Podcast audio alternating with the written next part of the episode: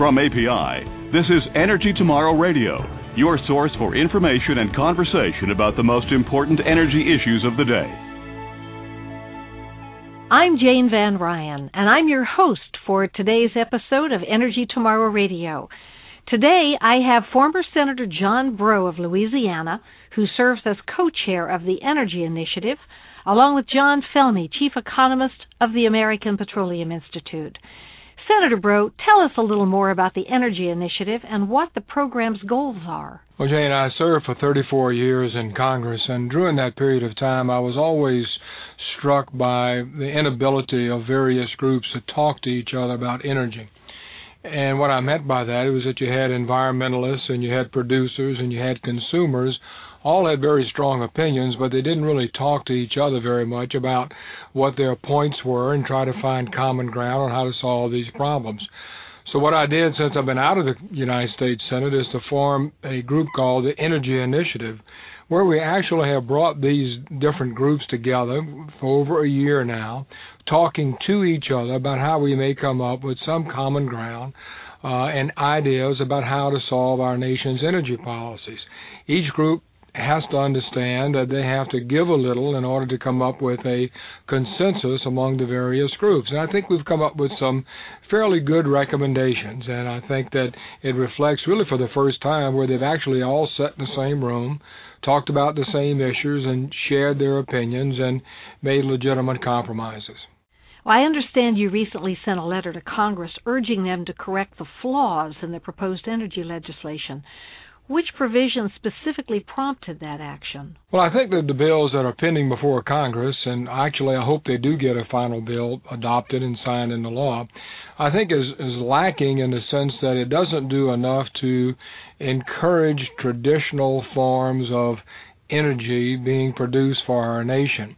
I'm talking about oil and natural gas. Uh, we have to have renewables, and the bill has a lot of that.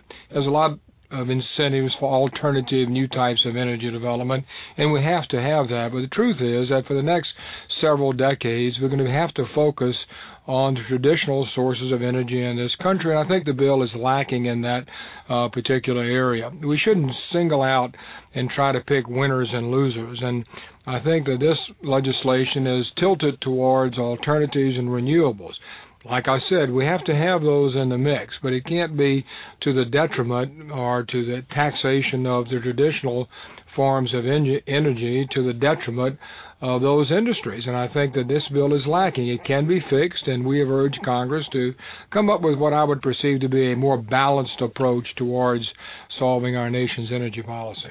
It sounds what you're that what you're talking about then really has to do with the supply side of the equation.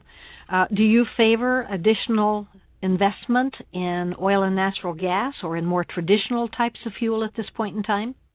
Well, it certainly has to be part of the mix. I mean, you have to have traditional sources, like I said, is going to be supplying the bulk of our nation's energy for several decades to come. And there's a lot of things that can be done to increase supply because demand is clearly going to increase. I mean, the projections on the increase in demand are, are, are really astronomical in the sense of how much more we're going to be needing as this country and this nation continues to grow. And traditional sources have to be part of that mix. And so there are some things that we can do. For instance, uh, come up with a rational means of looking out the outer continental shelf for additional sources of supply. Finding ways, for instance, to streamline the permitting process, which would be, I think, very, very helpful. So what I'm saying is that we shouldn't say we're going to put all of our eggs in one basket, and that is renewable fuels. We ought to be looking at coal. We ought to be looking at natural gas. Uh, we should be looking at increased oil production. We should be looking at nuclear as well. So I think that what we're recommending is that we just take a common sense approach, knowing that the traditional sources of energy are going to be the main source of supply for the next several decades, and we shouldn't do harm to those sources of supply while we're encouraging other sources as well. John Felmy, let me direct a couple of questions your direction now.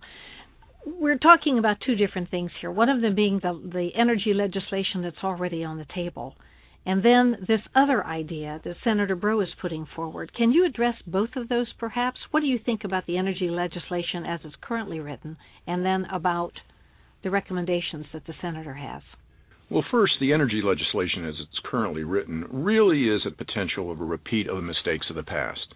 What it does is penalize the oil industry, which we learned from the early 1980s can result in lower production, increased imports, and moving in the wrong direction from what Congress has said they want to do.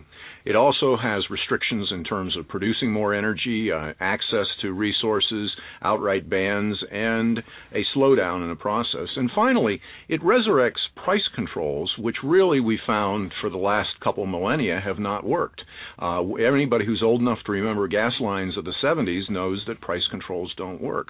Now, going forward, I think we can do something important in energy, and it's got to be following the uh, outlines of what the Energy Initiative has done. In my own words, I like to think of it we need to increase supplies of all type, we need to improve efficiency and have wise use of fuel, and finally, we need the infrastructure and the education of consumers to be able to move forward. But the bills at this point do none of that. Senator, there are some critics that would probably say that by focusing or perhaps even giving any credence to traditional forms of energy today, that you potentially could be short circuiting the promise of alternative fuels. How would you respond to that? Well, I think that we've tried to make it very clear that we support alternative renewable energy sources. I mean, that's very has to be part of the mix. Uh, you know, that is perhaps what the future is going to be uh, consisting of a large portion of our energy will come from renewables and alternative fuels, and we encourage that. But you shouldn't do it to the detriment of our traditional sources of energy, which are going to be the principal supply for the next several decades. And we think that the bill has not done enough to focus in on what are we going to do with the traditional supplies. Some have pointed out that a 15 billion, 16 billion dollar tax increase on the traditional supplies of oil and gas and not going to do very much other than raise the price of those supplies to the ultimate consumer. Every time there's a tax increase on a big oil company, it's going to be reflective in the products that they sell to the ultimate consumers of those products. And so the point we make, it has to be a balance. It has to be a blend. It has to be both alternatives and renewables, but you can't do it to the detriment of the traditional sources of supply. And there's nothing wrong with trying to address both, and that's what we're hoping the Congress would do. What would you say, though, Senator, to those people who say that taking the approach that you're talking about today would indeed increase investment in offshore drilling for oil and natural gas, and with that comes a higher risk of environmental impacts? Well, I think that uh, any type of energy development is is not without some risk. I mean, whether you're building a nuclear plant or you're you're you're doing anything windmills have been pointed out to have adverse impacts and you see some parts of the country saying no windmills in my backyard. So i mean that's why we've emphasized education is one of the recommendations. We have to look at uh, what the real risks are to any type of energy development from a standpoint of offshore development uh, the very credible National Association of Science has looked at where oil spills have come from and determined that less than 2% of the oil that's spilled in the oceans of the world come from offshore energy development. Most of it come from tanker discharges or industrial uh, pollution and not from offshore oil and gas activities. So I think that one of the things we would recommend in our legislation recommendations is that we have a real study of the effects over the last 40, 50 years of offshore oil and gas development. So we just don't hear scare stories going back to 40, 50 years ago, but really have a, a real good baseline study to look at what have been the environmental impacts of offshore oil and gas development. There are some states who would like to encourage that type of activity off their coast we feel they ought to have the right to do that and not have the federal government tell them that they can't do it, even though the citizens of that state would like to have that type of development and participate in the revenues that it could produce. John Felmy, what has been the record of offshore oil and natural gas production in this country, say in the last 45 years or so? Well, I think it's important to look at what the reality of our record is. If you look at uh, how the industry has performed, you'll see that it has minimal impact given the amount of resources that's produced. And to reinforce that, if you think about what happened during hurricanes Katrina and Rita, where the industry uh, suffered blows of 100, 100 uh, feet seas and 200 mile winds, and no significant spills occurred, I think that's a demonstration that we are performing in an environmentally sound way. Senator, one thing I haven't heard you address is the issue of America's energy independence or its dependence on foreign oil. Do you think it's realistic or achievable to be independent? Probably not is a short answer, I think. I think that, you know, the world gets smaller and more and more countries are interdependent on each other for their resources. And I think that's probably going to be true for a long time. But I think that we have to strive and move towards producing to the maximum extent that's feasible and possible within our own country. You know, so much of the energy we consume in, this country today comes from very unstable parts of the world, whether it's the Middle East or countries like Venezuela and we can't really depend upon them in a crunch. And we have to do everything we can to maximize our ability to produce energy in this country safely and in an environmentally effective manner. And I think we can do that.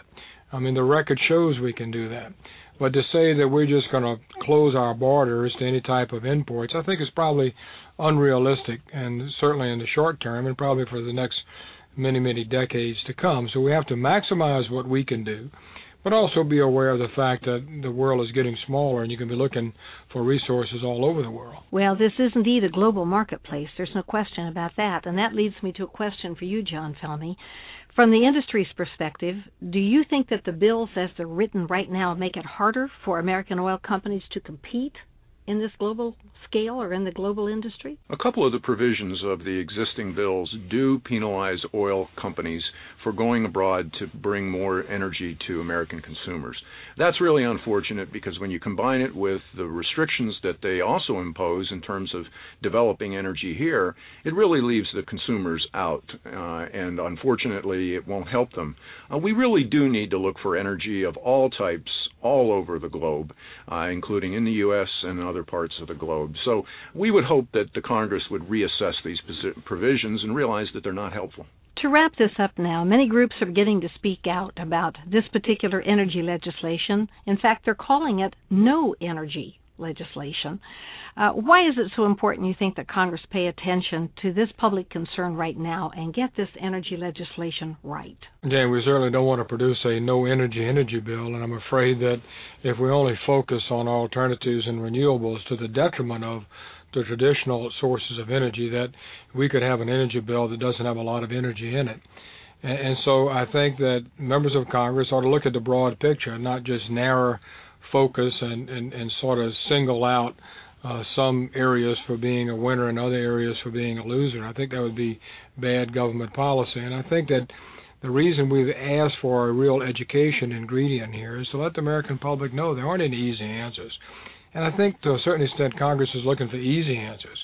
And and they've said, well, let's focus on renewables because if we if it's renewable, then it'll be here forever. But I mean that's a simple slogan, and what you have to do is educate the American public to the fact that there are no easy answers to this problem. Has any solution has to be a broad approach to development of energy resources that include everything.